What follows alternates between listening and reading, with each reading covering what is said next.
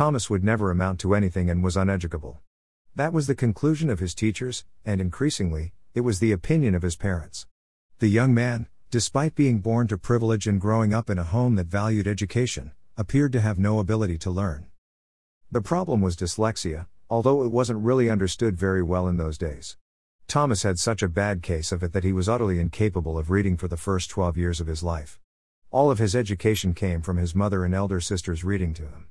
Only in his 13th year was he able to haltingly, imperfectly begin to read, but he had by no means mastered the discipline. For the rest of his life, he would find reading very, very difficult. Thomas' father was frustrated and embarrassed by the boy's inability to grasp even the most basic of reading skills. Finally, he decided that if his son could not be a scholar, he could at least be a gentleman. To that end, he set about training Thomas in social graces. This was something Thomas was able to learn. It gave him confidence among people that had heretofore eluded him. Although Thomas would always struggle with reading, he had one quality that helped overcome that challenge fierce determination.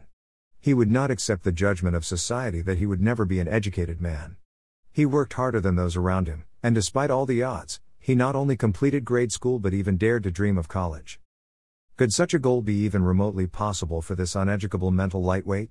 You will have already guessed that it was. He was admitted to the College of New Jersey, where he won the respect of classmates and faculty alike for his performance in the college's debating society.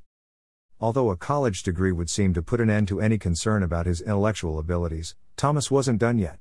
He went on to attend the University of Virginia School of Law and earned admission to the Georgia Bar and started a law practice in Atlanta.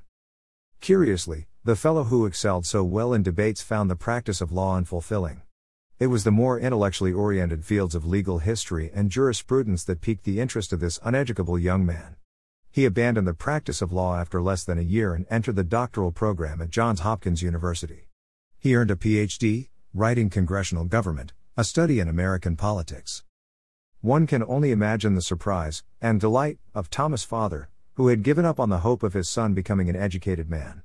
With the title doctor, Thomas set out to share his intellect with others. He taught at Bryn Mawr College, Wesleyan University in Middletown, Connecticut, and returned to his alma mater, New Jersey College, recently renamed as Princeton University, as the chair of jurisprudence and political economy. Thomas' father even lived long enough to see his son become the university's president.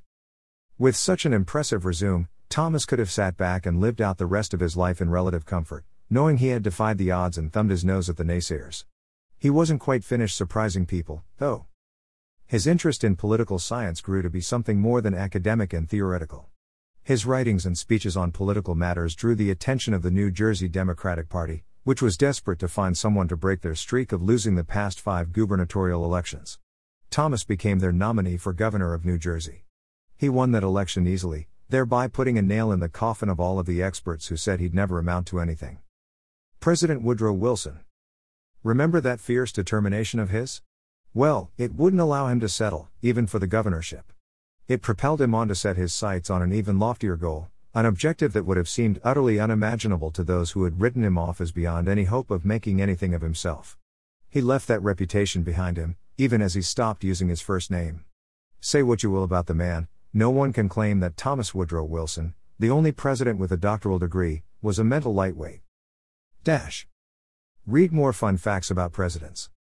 Read more fun facts about education.